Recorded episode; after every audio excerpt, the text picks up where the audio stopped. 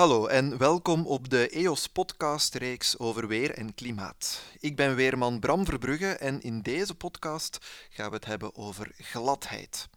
Een wegdek kan op verschillende manieren glad worden. Door modder of olie op de baan of door aquaplanning bijvoorbeeld. Maar waar wij het vandaag over gaan hebben is winterse gladheid. Over ijzel, sneeuw en rijmplekken dus.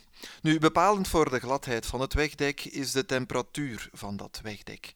Wordt die negatief en is er vocht aanwezig, dan is er kans op schuifpartijen. Gelukkig kunnen we iets preventief doen aan die gladheid, door bijvoorbeeld zout te strooien of pekel te sproeien.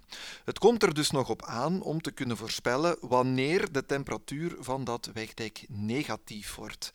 En bij dat laatste zijn er toch heel wat factoren die meespelen.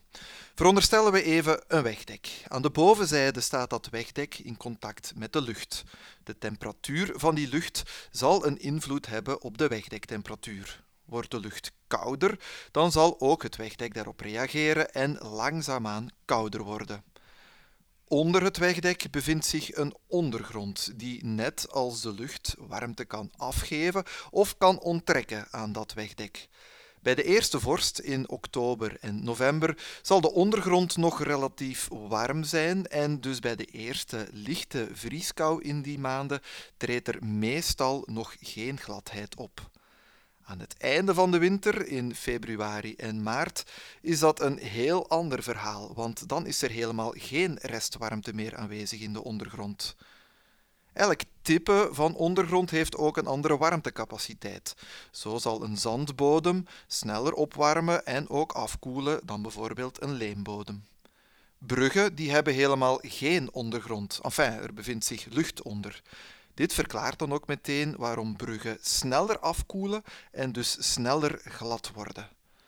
Naast de ondergrond en de lucht zullen ook de thermische eigenschappen van het wegdek zelf bepalen hoe snel gladheid optreedt.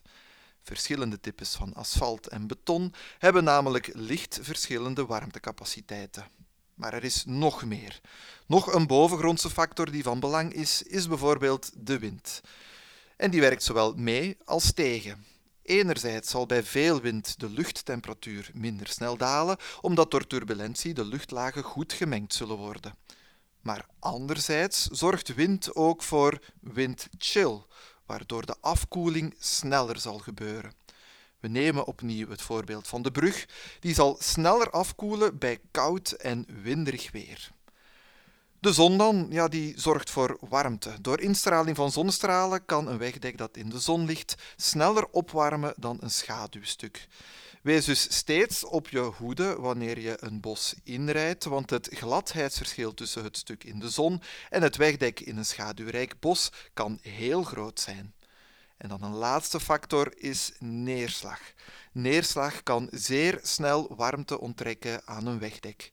Sneeuw bijvoorbeeld smelt wanneer het warmte onttrekt aan de omgevende lucht en ook aan het onderliggende oppervlak. Zo, hopelijk ben je nog mee. Er zijn heel veel parameters die de temperatuur van een wegdek beïnvloeden. En er zijn ook heel veel lokale verschillen. Want wanneer je bijvoorbeeld op een autostrade rijdt, kom je voortdurend veranderende factoren tegen.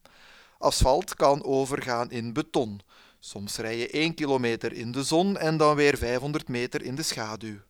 Een brug betekent een tiental meter lucht als ondergrond en een verhoogde zijberm kan de wind dan weer beïnvloeden. In feite is een wegdek een aaneenschakeling van verschillende microklimaten. Je begrijpt het dan ook, weersvoorspellers en strooidiensten die hebben geen gemakkelijke job.